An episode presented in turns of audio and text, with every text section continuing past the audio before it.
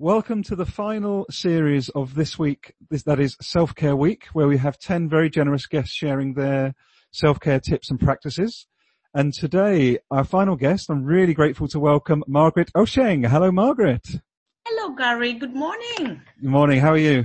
Very well, thank you. Awesome. Well, look, th- thank you so much for joining me today. Thank you for inviting me today. Brilliant. So look, as we get into the, the discussion, would you mind just letting people, our listeners know a little bit more about you? So what do you do for work? What's your background? And what are you passionate about, Margaret? Great. Yeah. So my name is Margaret Ochieng. Uh, that is a Kenyan name, just in case someone is wondering.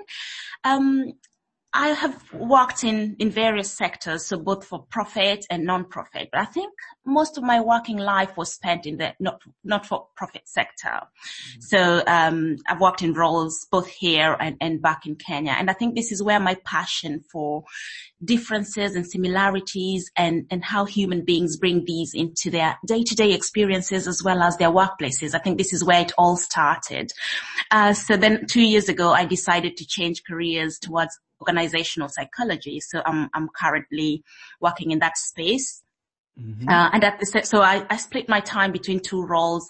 Uh, one that is um, a research and, and, development role in in, in an Oxide firm, uh, but most of my time is spent um, doing uh, leadership and inclusion programs. So really helping organizations make sense of their DNI objectives as well as helping underrepresented groups, you know, their underrepresented talent uh, get to the top of, of their organizations, which is something we find that many organizations uh, struggle with.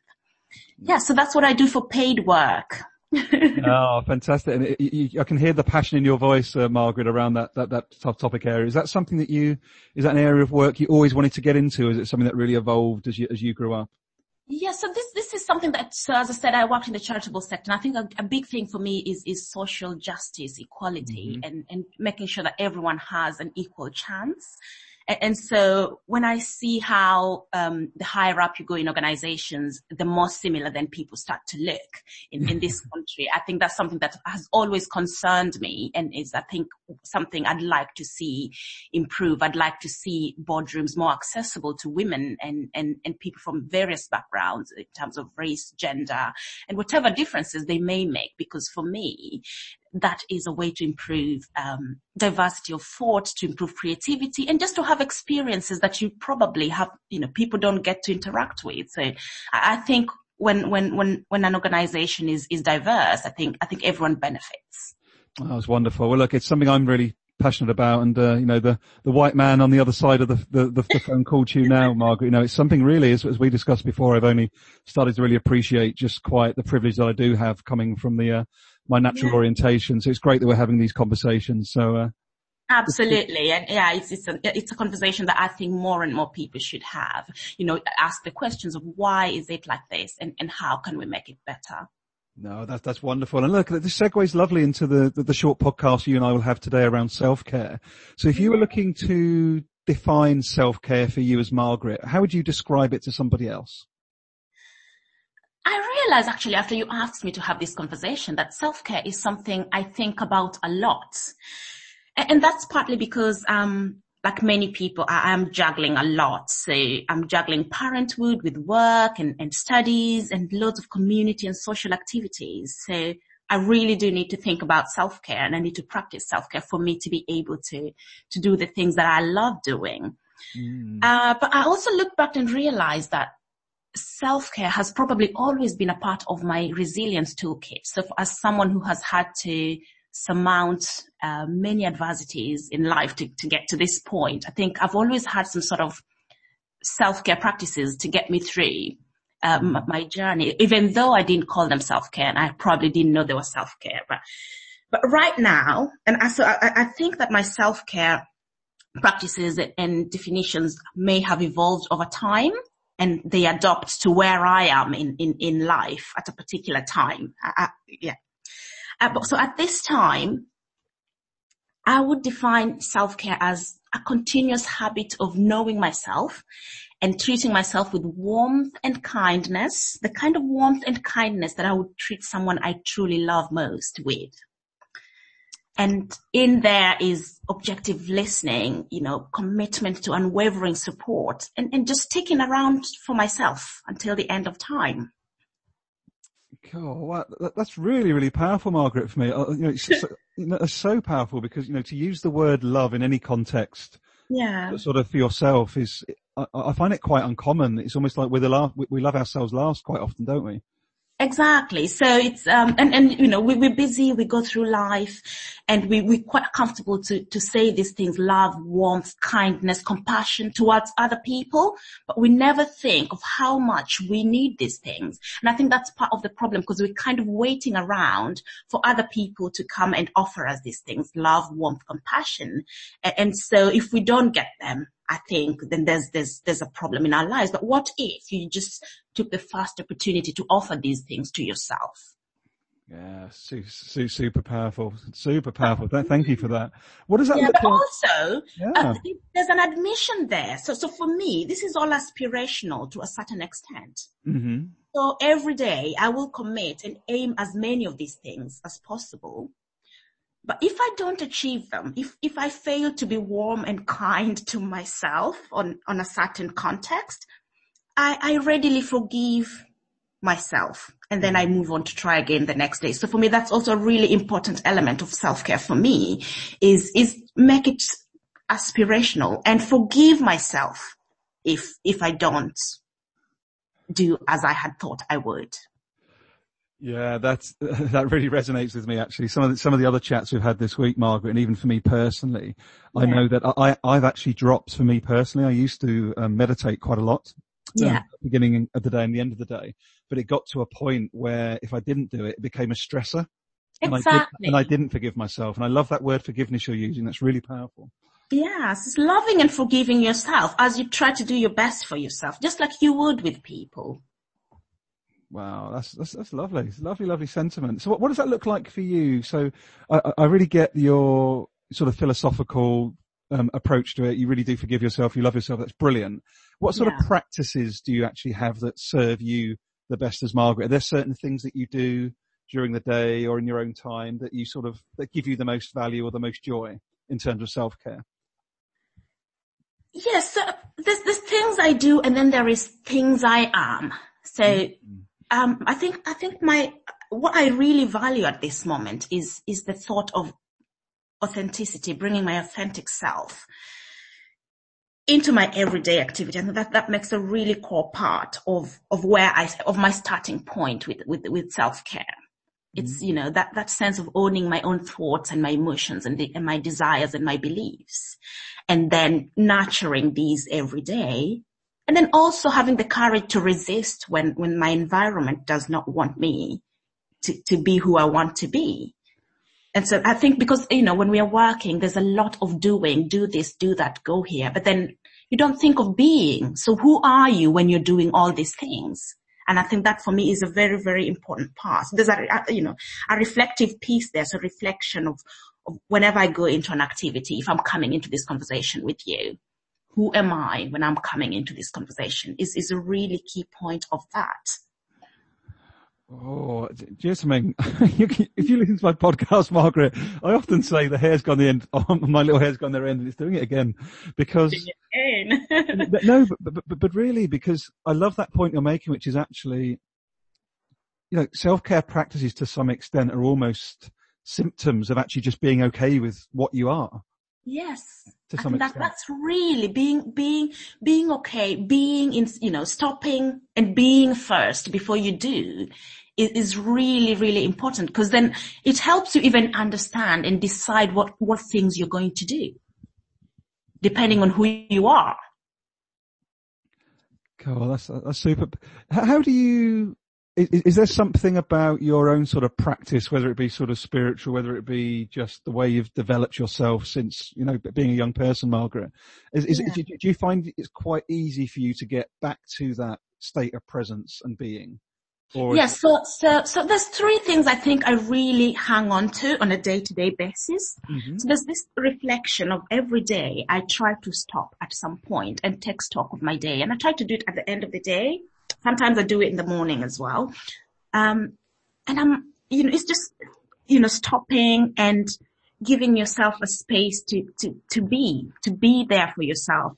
And I'm so fortunate that this is something I do with my family.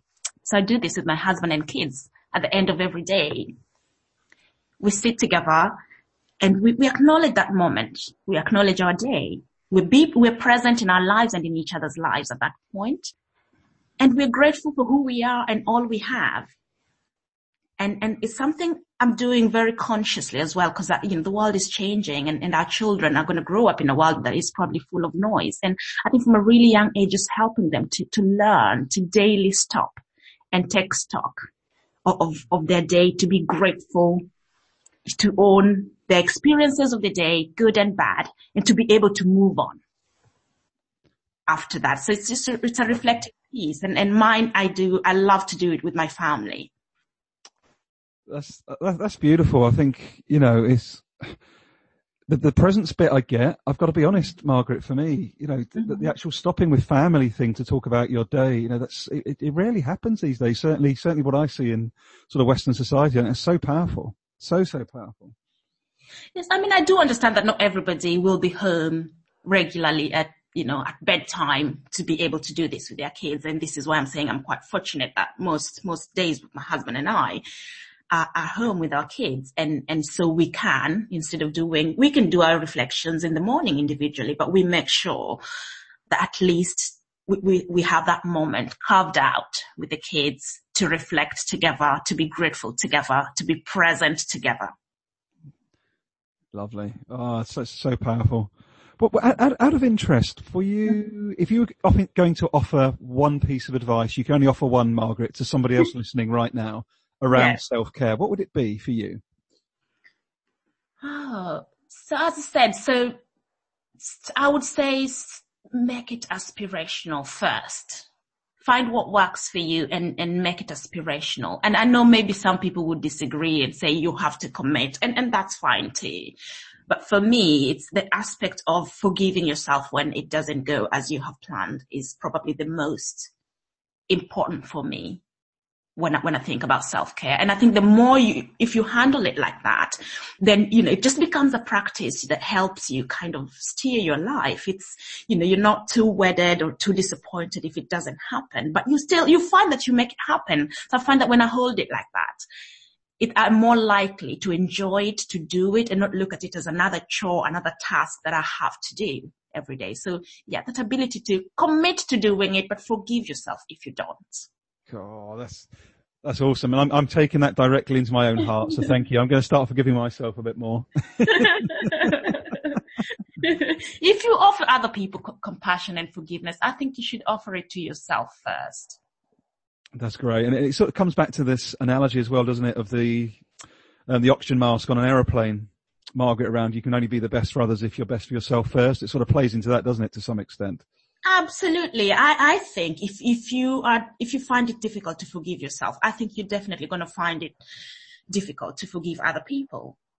And, and, and that's, you know, there's loads of you know, disruptions. There's loads of things, you know, people that will rub you the wrong way or things that won't go well in your day. And if you're not able to, to let things go for yourself, to, to forgive yourself, then you're going to find you're going to find that you struggle when, when you meet these challenges and, and when things don't go your way. So just that act of letting go and, and just, just forgiving yourself and forgiving other people and making every day a fresh and new day, an opportunity to start afresh and do it all over again.